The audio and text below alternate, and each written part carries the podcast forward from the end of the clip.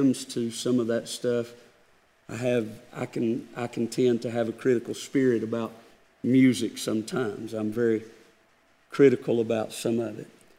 Number 12 came in a song that said if stained glass could talk and if pews could shout. No no biblical foundation for anything that was being sung. Uh, number 11 was a song that was written based on a Facebook post that again sounded like it could play on country music radio. And um, I listened to four different people be interviewed about those three songs that I listened to. The four people that were interviewed said it was a good radio song. They said, the people have responded well. Uh, they said, uh, the Facebook post really touched my heart. And I was fascinated that these people singing gospel music, none of them said, We recorded this song to glorify the Lord. Nobody said that it pleased us, that the Lord has blessed us the way that He has. No one acknowledged the Lord. And I said all of that to say this it is refreshing to hear a testimony of any kind, not just this morning. I have thought back to the recent testimonies that we have heard in our church that glorify the Lord. If we come to church and we say, Boy, the devil's rode me all week long, then he receives a word of praise. If we come to church and our testimony is, man, I have, I have really fought this week to read my Bible and serve the Lord, then the attention comes to us. But if we just say, praise Him, praise Him, praise Him, then we are magnifying Him. And it thrills my soul. I, just a couple of weeks ago, I heard a testimony that said, I want to thank the Lord for a sovereign God who watches over my every step. I heard someone say, Salvation is not mine, it belongs to the Lord. And that magnifies Him and honors Him. And I am so grateful this morning that that is what we have come here to do is honor and magnify the Lord. John said in his writings, Jesus uttered the words, he said, For without me, ye can do nothing. Without me, ye can do nothing. And I, I know and realize I have talked about that verse in the past, but it is still a verse that I marvel at, Brother Ralph. You would think, you would think in, in all of the magnificence of the creation that God made in a body that moves when our brain tells it to move, our mouth speaks when our brain tells it to speak. You would think that somehow we could do something Christ said, Without me, ye can do nothing. Nothing. Every language you look up the word nothing in, it means you can do nothing without Christ. What a God we serve. If you have your Bibles this morning, the book of Matthew, chapter number 16, is where I want us to turn our attention today.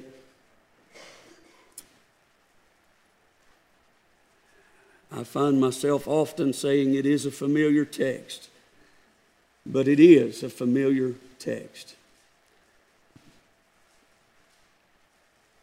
Matthew chapter number 16. Every gospel that I know of mentions this particular uh, discourse of the Lord with the Pharisees and the disciples.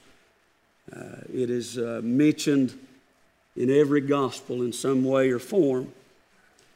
This morning we'll take it from Matthew, beginning in verse number 24. Then said Jesus unto his disciples, If any man will come after me, let him deny himself and take up his cross and follow me. For whosoever will save his life shall lose it Whosoever will lose his life for my sake shall find it. For what is a man profited if he shall gain the whole world and lose his own soul? Or what shall a man give in exchange for his soul? For the Son of Man shall come in the glory of his Father with his angels. Then shall reward shall he he shall reward every man according to his works. Verily I say unto you, there be some standing here shall not taste of death till they see the Son of Man coming in his kingdom. I want to concentrate this morning on the early verses of this passage that I've read to you. I want to go to the Lord in prayer and ask for his help in what's done here today. Father, it is once again that I am humbly before you.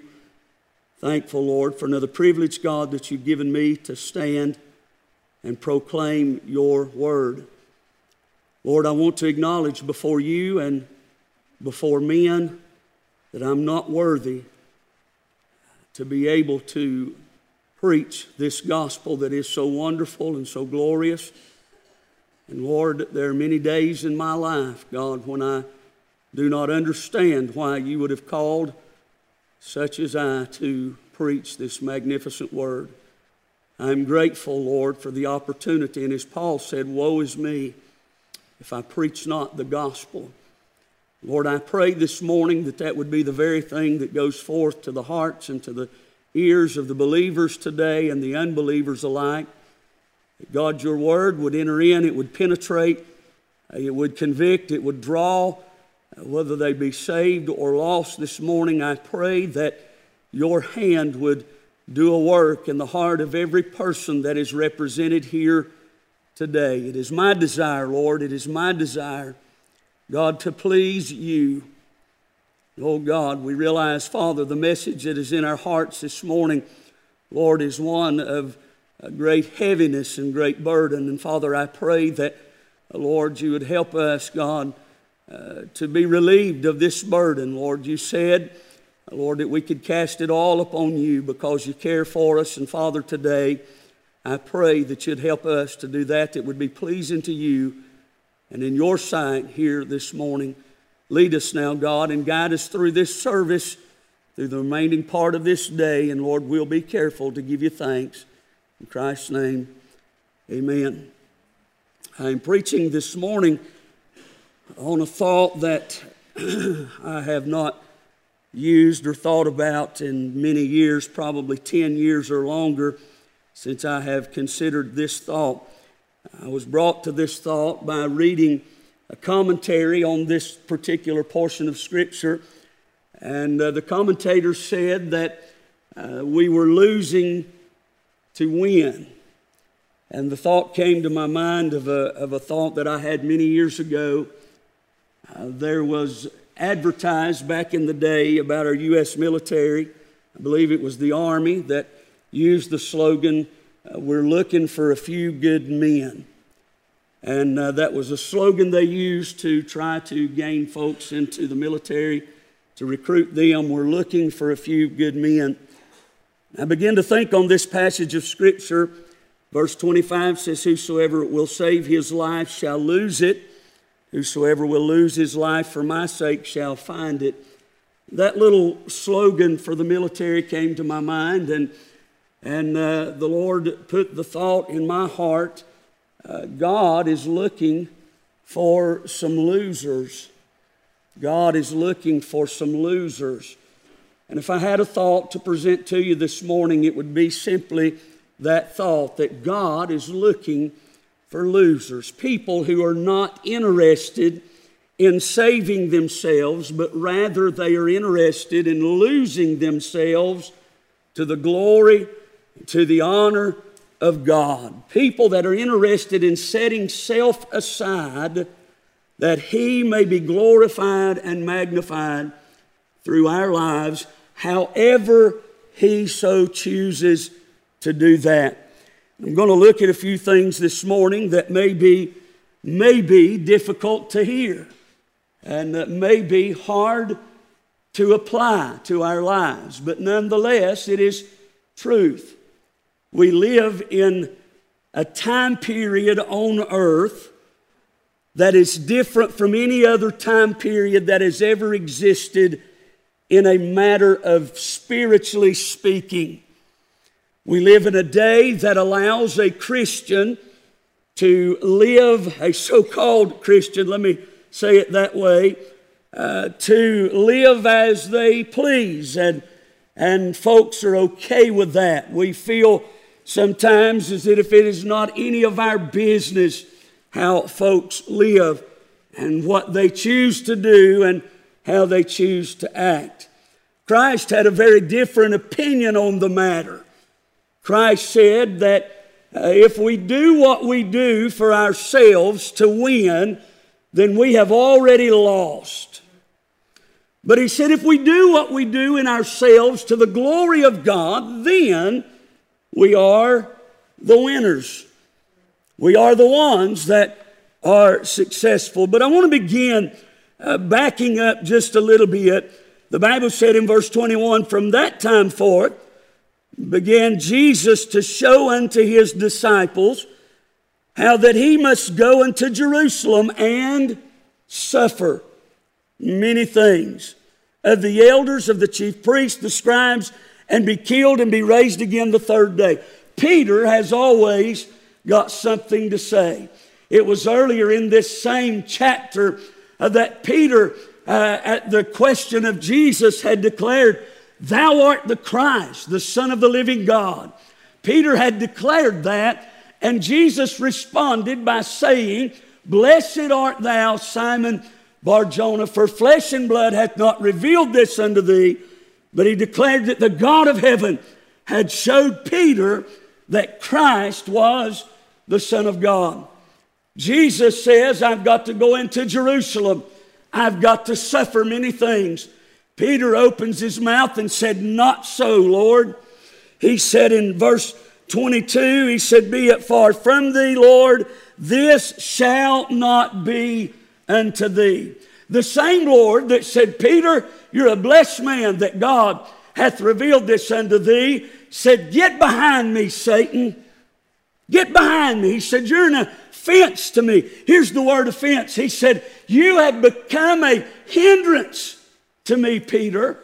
The Lord knew he was on his way to Calvary. He knew that if Peter kept the mind and the attitude that he had, that Peter would be a stumbling block to his road to Calvary. So he chastened him by saying, Get behind me, Satan. It is in this text that uh, the Lord uh, made it known that he is going to suffer and he tells Peter, he said, Thou savorest not the things that be of God.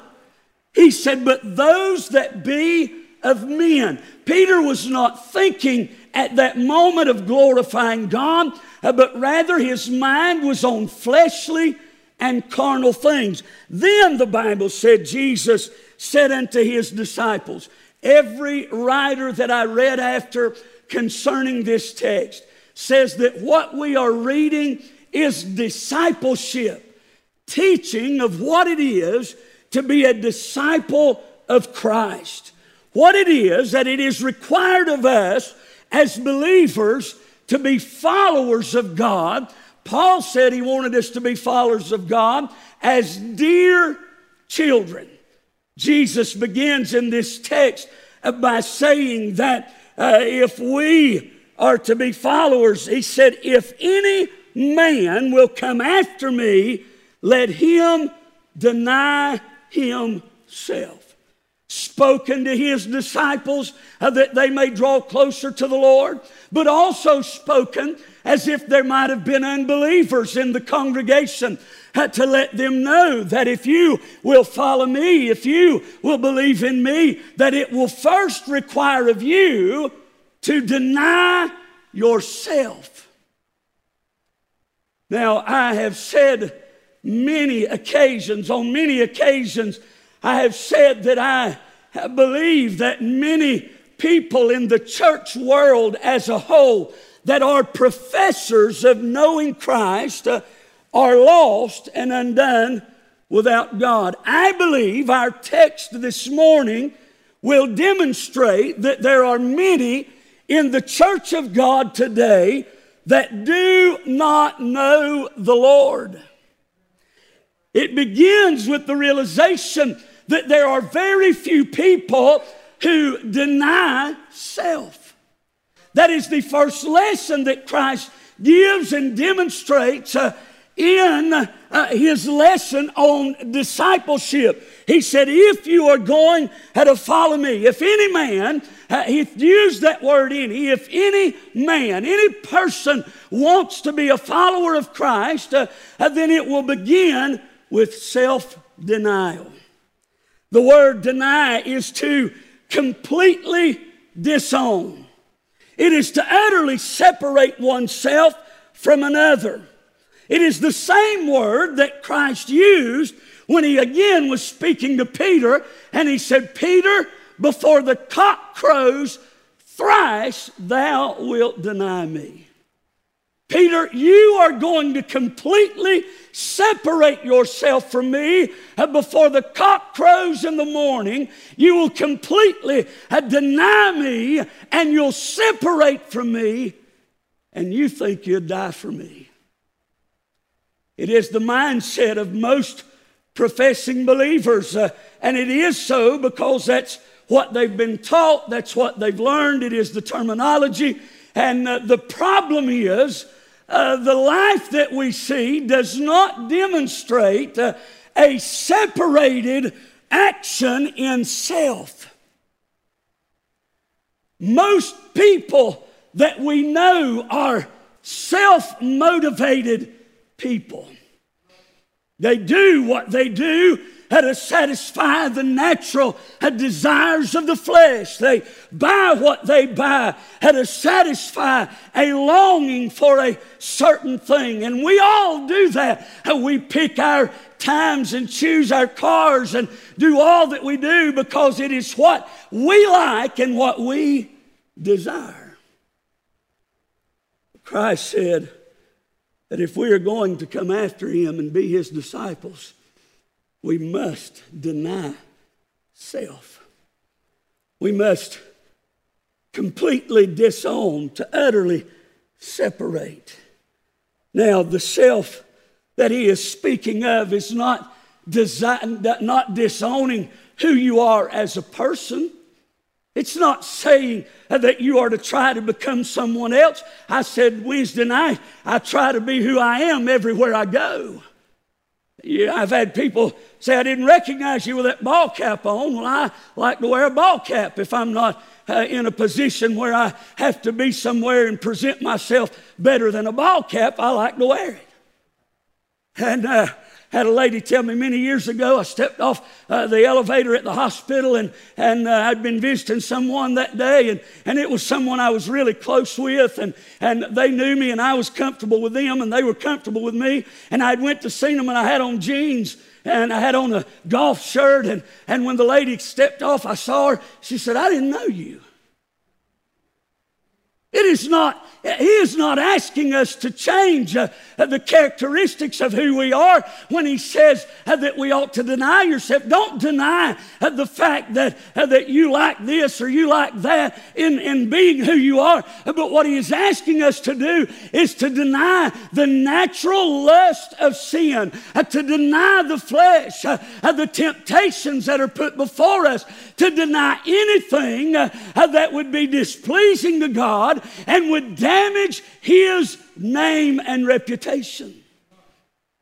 Deny self when it comes to sin. Understand that this particular thing that is in front of me, I must separate from my natural flesh, from the natural desires uh, of who this Adamic nature is, that I may cling to Christ and cling to Him more than I ever have.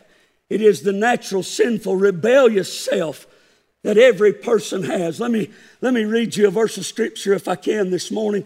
I didn't mark these in my Bible, so bear with me as I try to get to them. And I want to give you some of these scriptures that go uh, with what I'm preaching this morning. Ephesians 4 and verse 22 says this concerning uh, disowning or denying the natural man. He said that you put off concerning the former conversation, the old man.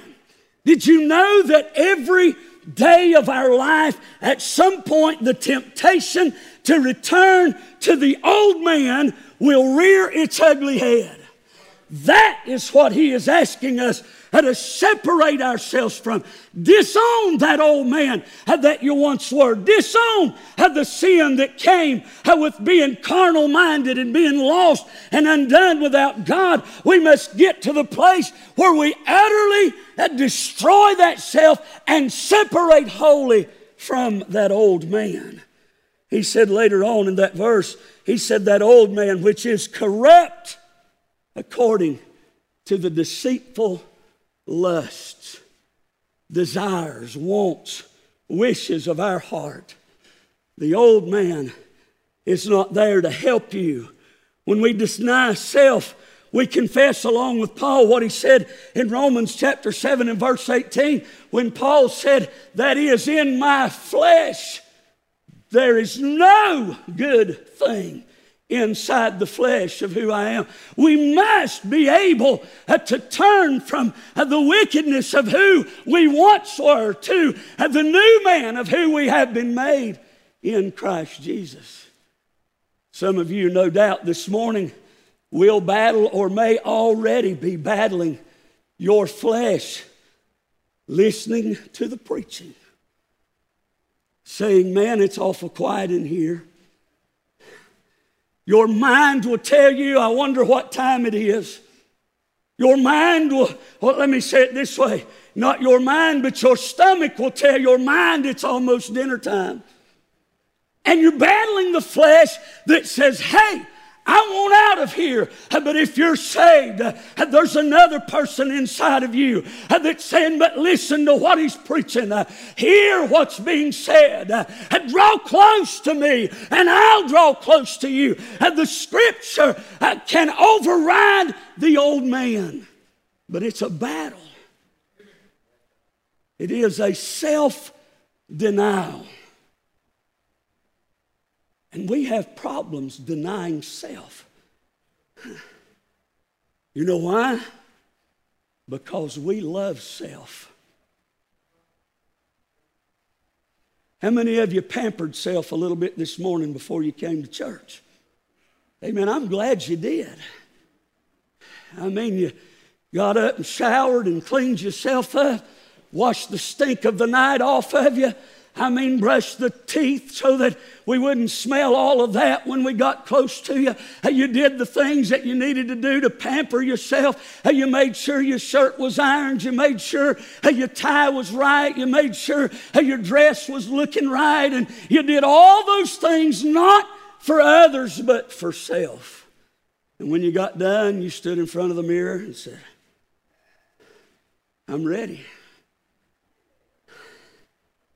Used to aggravate my kids about it all the time. I'd get ready. Right when I put the final touches on, I'd look around and say, Well, I did it again. Just to aggravate them. I've done it again. What have you done, Daddy? I said, Look how good I look. I just aggravate. But listen, somewhere deep down in your heart, that's really how we feel about self.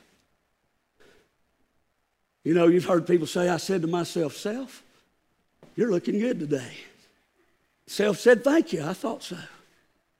We are fans of ourself. But Christ said if we're going to follow Him, we are going to have to deny ourselves. We are going to have to separate from the old man, the old lust, the old rebellion, the old person that did not want God or did not want to abide by the laws of God. We must separate. We deny self, we confess with Paul that we are nothing, and that is in this flesh dwelleth no good thing. Let me flip to the book of Philippians right quick. I wrote these down because I wanted to read them to you this morning, and I want to give you that right quickly before we move on. And yes, this is another new Bible that the pages are sticking together. My daughter wants my Bibles when I die, so I'm going to preach out all of them before I die and spit on the pages. Amen. Philippians 3 3 said this For we are the circumcision which worship God in the Spirit and rejoice in Christ Jesus. And listen, here's the part of the verse and have no confidence in the flesh. If we are believers in Christ, if we are followers in Christ, then what we know is that our flesh will fail us, uh, our flesh will let us down, uh, our flesh will mess up, uh, our flesh will sin. If we follow the old man, the natural man, the rebellious man, if we do not deny that man, then we've put confidence in flesh. Where Paul said, as believers, we should have no confidence in our flesh. Can I remind you that Jesus said in John 3 that no man can ascend up into heaven? He also said we have no control over the wind. Our flesh and I remind you again that what we've already spoken of, of John 15, 5, without him you can do nothing. Your flesh is nothing but a sack of bones and muscles and tendons and ligaments. Without Christ, it will not move. Prove it, preacher. Back under in the book of Ezekiel, had them valley of dry bones, uh, had the bones came together, had the sinew came together, had the muscle came together, had the skin covered the body. But until God Almighty uh, had breathed the breath of life into them, they lay nothing but dead bodies without Christ. Nothing. Self denial. Understanding that men are leaning way too much on what they have accomplished to get them to heaven. There are people sitting here, no doubt, this morning that they are confident that they are going to heaven based on past events in their life, based on this, that, or the other, but they have not yet denied self. They have not yet taken up their cross. And the Bible said very clearly that those two things must happen before you can follow Him. Can't follow Him. He said in one of these Gospels, He said, You're going to have to deny your mother and your daddy if you're going to be a follower of me, if you're going to be a disciple of Christ. You're going to have to deny your family. You're going to have to deny your children. You're going to have to deny everything, take up your cross, and follow Christ. I'm telling you, I'm telling you, the days that we live in have produced more, more talk about being a Christian than they ever produced about walk that shows a Christian. Amen. Secondly, he said we must take up the cross. If we're going to be losers for God, we're going to have to take up the cross. Taking up that cross is to be willing to pay any price, any price for Christ's sake. Now, I want you to remember Christ has just told his disciples. He's, he's speaking to a group of Pharisees. This entire chapter, the context sets it as Christ dealing with Pharisaical people. Uh, he's talking to them about things that they think are right and things that are right. And he says in front of these Pharisees, uh, and he says in front of his disciples, uh, who will eventually have to give their lives uh, for the cause of Christ, they will die a martyr's death. He said, You're going to have to take up your cross. Uh, you're going to have to deny yourself. Uh, you're going to have to be willing uh, to risk everything to be a follower of me. Christ told him in one place, the world hates you. They hate you. Christ said, they don't care what you say. Even in the Old Testament, them old prophets were told, preach this. They're not going to listen, but preach it anyway. Paul said, I've got much to say. He said, but you're hard of hearing, you're dull of hearing, and the wax has got your spiritual ears bound up to where you're not listening to what's being said. And because of that, there's still many that go lost and undone without God. There's many a child of God that have gone back to the way that they once were, and they need to separate themselves back unto Christ. Take up the cross, be willing to face whatever's in front of you. That's not easy. That is not easy.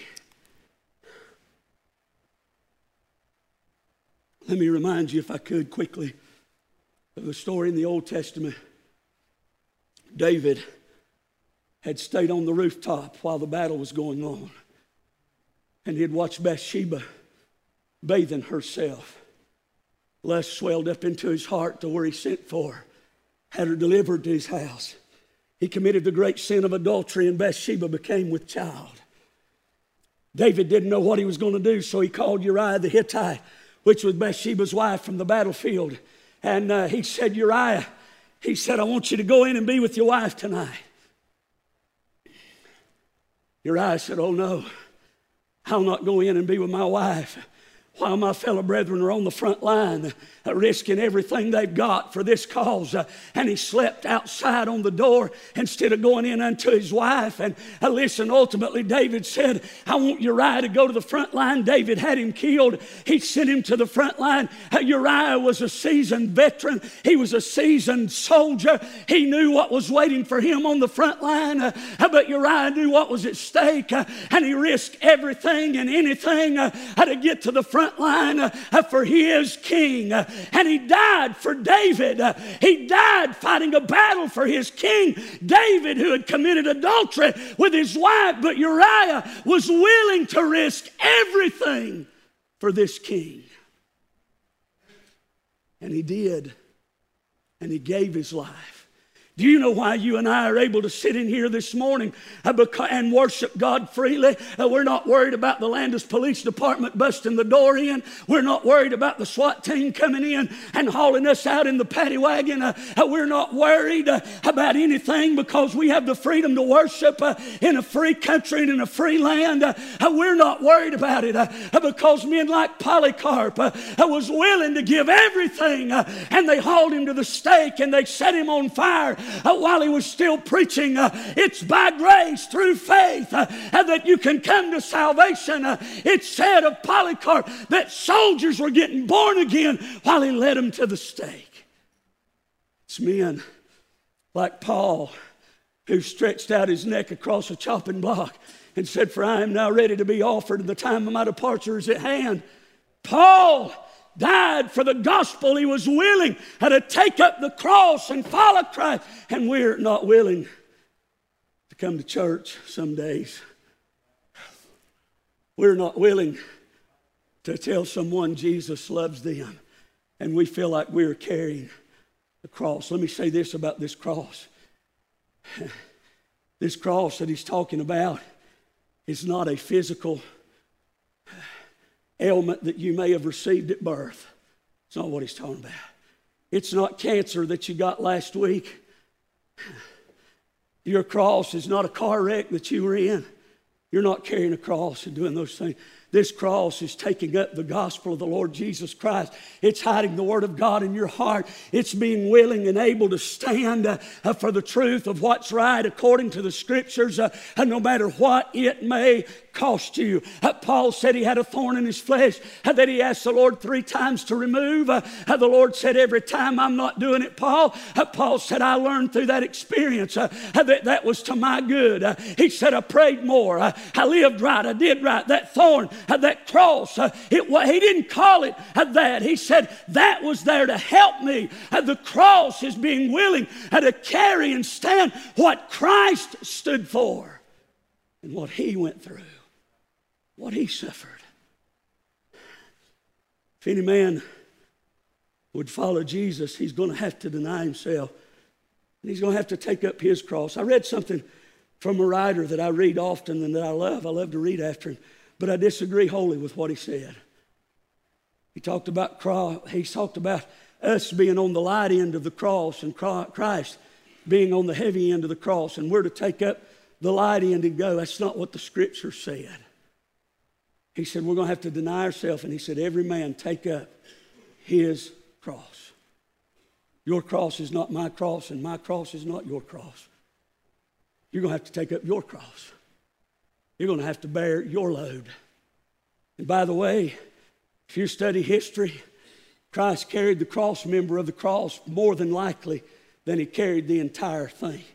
Cross member weighing somewhere between 110 and 120 pounds that he bore on his shoulders. And there's a cross for us to bear.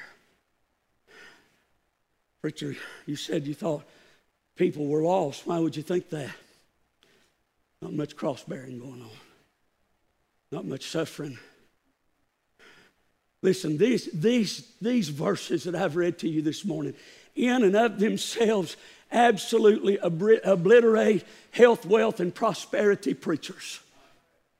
Absolutely obliterate what Joel Osteen is preaching up from his pulpit. They absolutely destroy what these men that are telling you if you'll send them their money, God will do away with your bills and your troubles and your sickness. It destroys that teaching. And for that, I say hallelujah. It's false doctrine, it's apostasy, and it's dragging the souls of men and women to hell. There is a cross to bear. We flash in and flash out, and I mean, we just do our thing. And we want everybody to believe we've denied ourselves and that we've taken up our cross and there's never any suffering, never any heartache, never any trouble. God, help us. I'm telling you, you drive by Benny Hinn's mansion out there, and I listen, I ain't afraid, I ain't afraid to say their names. You ought to stay away from that John. You ought not tune in to TBN and listen to anybody that's on that mess. Amen. Let me just throw this at you while I'm there. I had a fellow that went to my church in Tennessee. He was a property tax assessor. And he went to school in Nashville had to go over this. And there was a demonstration given how a tax assessor went to the TBN uh, properties up there and uh, was to assess that property. TBN wanted it to be tax exempt. Naturally, the assessor left and he said, It is not tax exempt. It is not a place of worship. It is a place of entertainment. And I will not put my signature on a tax exempt paper for that crowd of people. He didn't know much about the things of God, but he knew entertainment when he saw it and he dealt with it. Nonetheless, here's what I'm telling you. As your pastor, I'm telling you, stay away from that garbage. Amen. Landis Baptist Church may want you to pay your tithes according to the scripture. The Landis Baptist Church, as far as I'm concerned, will never tell you that if you pay your tithes, your sickness will go away. I'll never tell you, preaching about tithes, that if you pay your tithes, you'll never have financial hardships. I'll never tell you that. But what I will tell you is that it is scriptural to pay your tithes it is scriptural for you to give money to the church and it might survive and do what it needs to do. Uh, but I will tell you that in spite of you giving, uh, uh there's still a cross to bear. Uh, there'll still be problems in your life. Uh, you'll still have to go to the doctor. Uh, you may still get cancer. you may still lose a child. you may still go through hardships. but if you'll go through it to the glory of God Almighty, you'll find what Paul said to be true when he said God told him his grace is sufficient, uh, and I'll bear the cross uh, uh, for Him, and I'll face what comes my way for the sake of Christ and for Christ alone. There is a cross.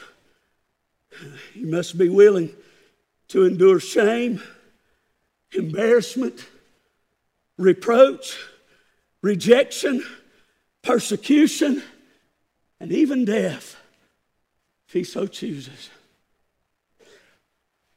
If I said, How many of y'all believe we're living in the last days? I believe almost every one of us would say, We're right there. I'll take it another step and I'd say this. I want you to think about it. How many of you believe in those last days that it's possible we may have to give our lives for what we believe right here in America? It's very possible. There are people giving their lives, sacrificing themselves right now in foreign countries all over the planet that are dying for the cause of Christ. But listen, I'm not trying to be mean this morning, and I'm not apologizing for what I'm about to say, but we're sitting on cushy pews. Amen. We're in a climate controlled building where we can adjust the heat however we need to. I mean, we've got electricity running, we've got water fountains hanging on the walls, we've got indoor plumbing, we've got everything we need. And we think we're suffering for Jesus. We think we're bearing a cross. Story about Billy Kelly years ago said, said he had been down preaching somewhere down south and it's hot. Said he was laying up on the bed, just come in, got undressed, and was laying up on the bed. Said he'd brought in a big old bucket of fried chicken. Phone rang. He said, What are you doing, Billy? He said, I'm just laying down here suffering for Jesus while he licked his fingers from the fried chicken grease. And it was a joke, naturally it was, but listen to me, listen to me. That's almost the attitude that has developed in the churches of our day. I'm down here preaching revival meeting, being put up in a motel at no cost to me. They're feeding me lunch, they're feeding me supper. They're going to take up a big love offering at the end of the day, and we're suffering for Jesus. God help us. Do you know the Bible said, Woe unto that man that's spoken well of? You know that. If he ain't doing nothing but tickling your ears and making you happy, then he ain't doing what he's supposed to do. One preacher said this. He said, The problem with preachers in our day, he said, nobody wants to kill them.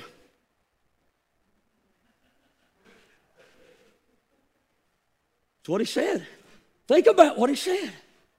here's what it was said of Martin Luther, that great reformer uh, that, that put that 95 thesis. And I read it the other night, and I don't care what you think about him. What he pinned to the door of the Catholic Church was a death wish. It was a death wish. When he called out the Pope and he said, All you care about is indulgences and not the souls of men, he said, This is a death wish. Amen. Listen, I was going somewhere with that, but listen, here's, Here's, here's what they said of Martin Luther. Most of the independent Baptists of our day, they'll say Martin Luther's no count. You can't listen to him. He didn't get everything right. Surely he didn't get everything right, but neither did the rest of them. They say, well, he was a Protestant. He, he protested. Well, hallelujah that he got out of the Catholic Church. What's the problem with that? I know not all of them are right, and I know we can't join fellowship and rub shoulders with everything they believe. But what I'm telling you is this one of the major problems they have with Martin Luther is nobody killed him. Everybody before that had ever objected to what the Catholic Church said died for what they believed. And if you don't think that Martin Luther uh, was willing to die for what he believed, go read what he wrote. He was willing to die for it. What I'm saying is, we've got, listen, I, I by no means am any a bold, call it out preacher like the men of days of old. But I will tell you this uh, if we ain't got preachers anymore that's willing just to preach the Word of God uh, for what it says and upset a few people here and yonder uh, because it goes against what they've been taught their whole lives, then we don't have preachers. Amen. We have ear ticklers.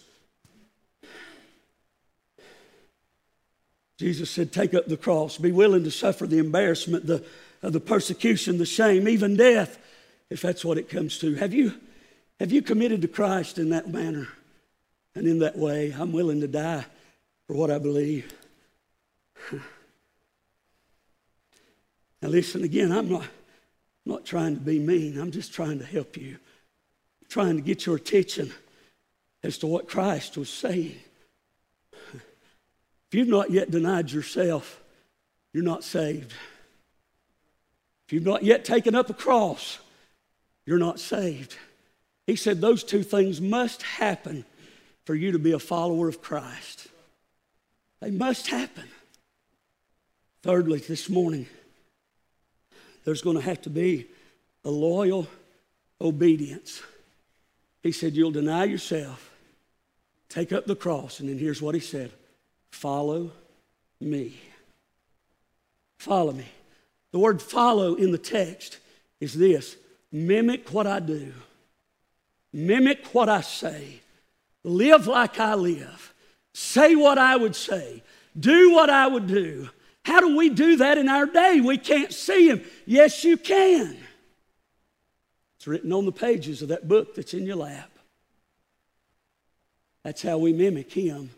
That's how we do what He did. That's how we say what He said. That's how we live how He lived. That's how we become obedient. Listen, I'm trying to get done this morning. But I believe, listen, I believe this. Believe this, folk. This is serious business. This is serious business. There are preachers in pulpits across this country this morning who have never denied themselves, have never taken up a cross, and they are lost.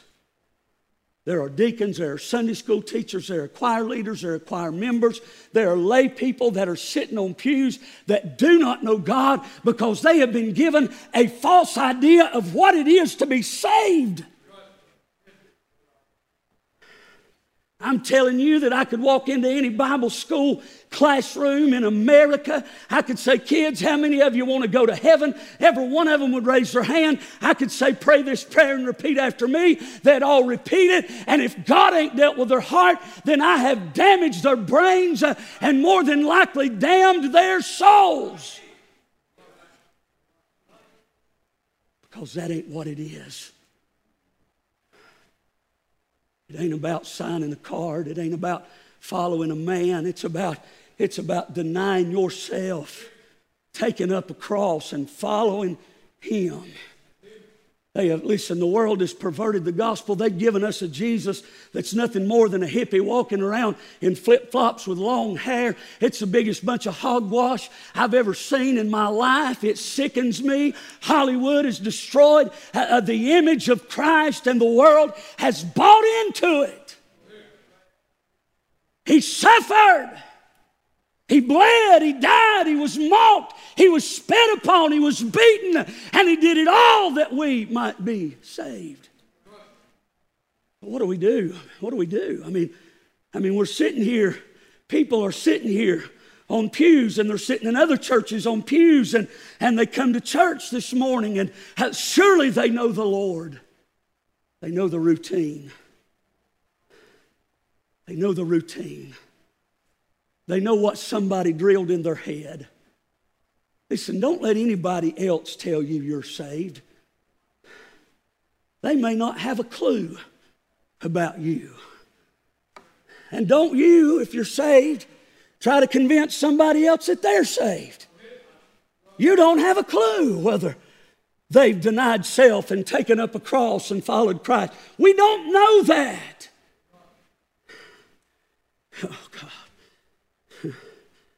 Loyal obedience, true discipleship is submission to the lordship of Christ. That I'm going to do what He says do. I'm going to go where He says go. I'm going to live like He says live. Full submission to Him. Now, listen to me. Be clear, this does not mean you won't falter. If I was to convince you this morning that denying self, taking up a cross, and following Christ meant that you wouldn't ever sin no more, I'd be lying to you. And it would also be devastating to you the first time you did sin.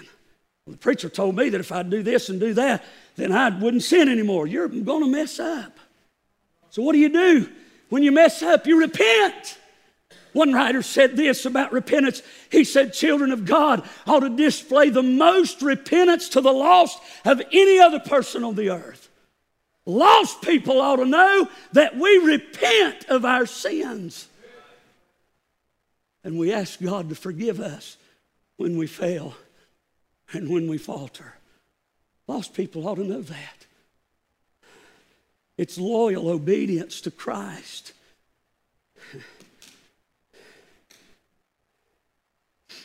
Y'all know what I wished?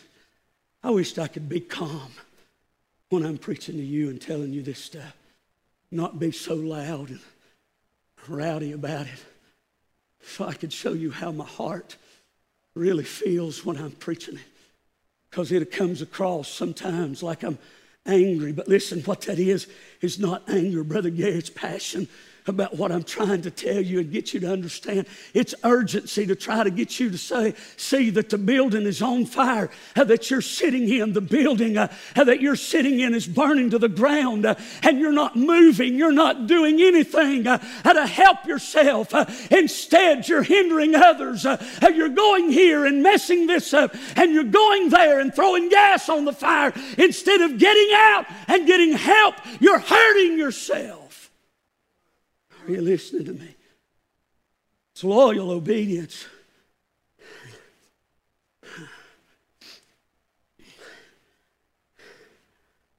A couple of weeks ago, Brother Jimmy had this problem up there, I had a couple of people come and tell me after service, preacher, I saw the look on your face, and, and uh, I was fixing to tell so and so to get their gun out because I thought somebody was coming in to hurt us. They saw an urgency on my face. And if in that moment I would have said, folks, we're in a situation and I need you to get on the floor as quickly as possible, I doubt very seriously any of you would have turned to look back. You would have just got on the floor because you saw the face that came with it. My wife said the night we wrecked, she said, Richie, I saw the look on your face and I knew something bad was about to happen. And, and listen, we prepared and we, and we braced ourselves. Uh, and what I'm telling you right now is this uh, there's a look on my face, uh, there's a look in my heart this morning uh, that I need you to see and I need you to hear. Uh, don't go to hell uh, over a lack of disobedience or a lack of obedience to the words of Christ. Don't go to hell believing you got something that you never got. You know in your heart, you know in your heart, you know in your heart this morning uh, that you still like doing the things you've always done. Uh, you still like going to the places you've always gone. Uh, you've never quit being you. Uh, you've never denied yourself. You've never taken up a cross. And just ever so often coming to church or coming to church on Sunday morning or coming back on Sunday night makes you feel a little better about facing the week. Folks, that's not mean this morning. That's from, that's from love in my heart. I promise you. Love in my heart. And I'm going to be honest with you. I don't care who it is that's listening, friend, foe, I need you to hear me. If you don't know you're settled, Matt Jester, listen to me. If you don't know you're settled, I'd, want, I'd tell you get it right. I'd tell you that. I'd say, Matt, get it right. And when service is over, if you said, hey, preacher, let's go to lunch, I'd say, all right, let's go. I'm not going to preach to you. I'm not going to preach to you what I wouldn't preach to my own children. And once I've preached it and it's done in my heart, we can go do what you want to. I've warned you and I've told you. There's loyal obedience involved in being a winner. God's looking for losers. If we're going to if we lose, we win. If we lose ourselves, we win. That obedience to the lordship, that submission to the lordship of Christ, it'll become a pattern in your life. It'll become such a pattern that when you're not here, the preacher will say, "Huh, I missed so and so today." I told Lawrence Shipley at Gravel Hill Baptist Church, I said, if the day ever comes you're not at church, I said, I'm going to the hospital or the funeral home because that's where you'll be if you're not at church. Lawrence Shipley had a heart attack a couple of months ago, not been able to go to church. And those are the things that keep him away. What I'm telling you is it develops a pattern in your life when you're submitted to the lordship of Christ. In Acts 5:32 the Bible said and we are witnesses of these things and so is also the Holy Ghost whom God hath given unto them that obey him. Every believer, every believer has the Holy Ghost, has the Spirit of God, according to Romans 8 and 9. But every believer also becomes characterized by their obedience to God as a pattern of their life. It's a pattern to their life. John 12 and 26 says, If any man serve me, let him follow me, and where I am, there shall also my servant be. If any man serve me, him will my Father honor. If we are followers of Christ, we are servants of Christ. And where Christ is, we'll be. Rick Seifert preached a message here a couple of years ago in revival meeting. And he said, even Christ went where God was moving. Christ moved his ministry to where his father was working. He left from, he left from Judea and he went down here. And he left from here and he went up here. And he moved where he knew God was moving. Listen, now listen to me. If we say we know him, we say we know him, we ought to be where he's at. Make me a sanctuary, he said in the Old Testament, that I may dwell among my people. He set a pillar of fire by night on the mercy seat, set a cloud by day. People of Israel were able to look and know when God was in the house. And when He was in the house, they wanted to be in the house. God is omnipotent, He is everywhere all the time. But on worship days, on worship days, he is certainly found in his house among his people.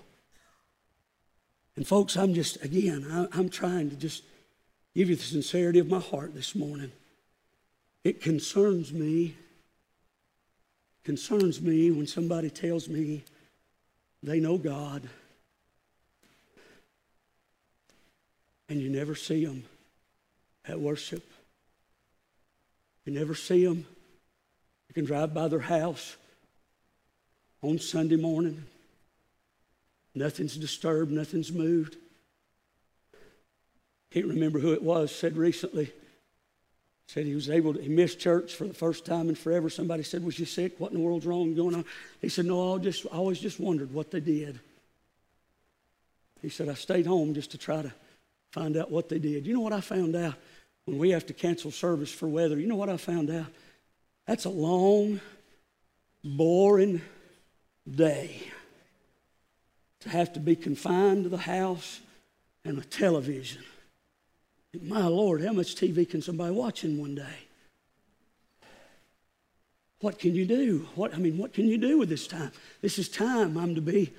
I found myself on vacation tuning into Landis Baptist Church and finding out what's being preached and what's being said during those times. And I, uh, many will find churches and go to when they're away and different things. I just tune into our place. It's my favorite place to go and my favorite place to be. And, and I like the preachers we have here, so I tune in to our place.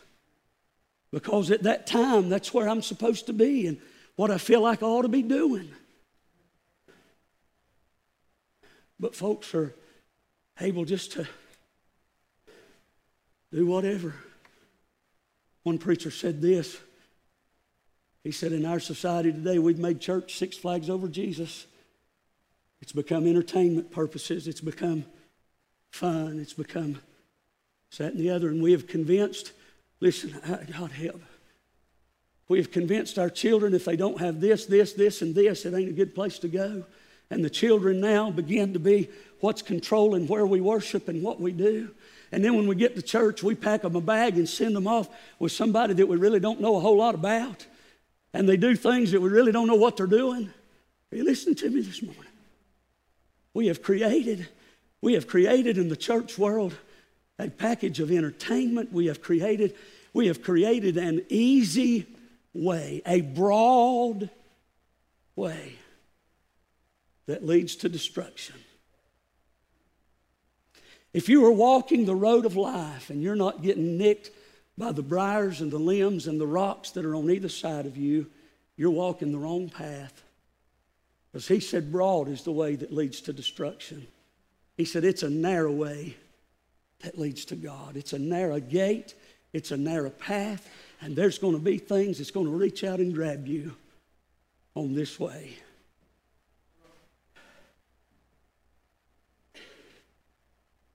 I don't see one person in this building this morning, Brother Greg, that I don't love. Not one person that I don't love. Not one person that I see that would swell up anger inside of me or would bring hatred to my tongue. I don't see anybody. I see people that I love. So I didn't come in here this morning to chide you. Didn't come in here this morning to wail on you with ball bat religion. I come in here this morning to love you and to challenge you to search your heart and ask yourself have I, have I denied myself? Have I taken up a cross that makes me willing? Listen, you, you know that the people that he's talking to in the scripture, in the context that he's speaking, understood what the cross was more than we ever will. They had seen men hang and die on a cross. They would soon see Jesus hanging on a cross worse than any other man they had ever seen. And Jesus said, If you're going to follow me, you're going to have to take up yours. They understood it better than any of us will ever understand it. But they were willing to do it. Question is this morning, while we stand and Brother Matt comes, are you willing to take the cross? Have you taken it? If you've taken it, are you still walking that way, or have you, have you drawn back to the old man? How is it with you this morning? How is it? While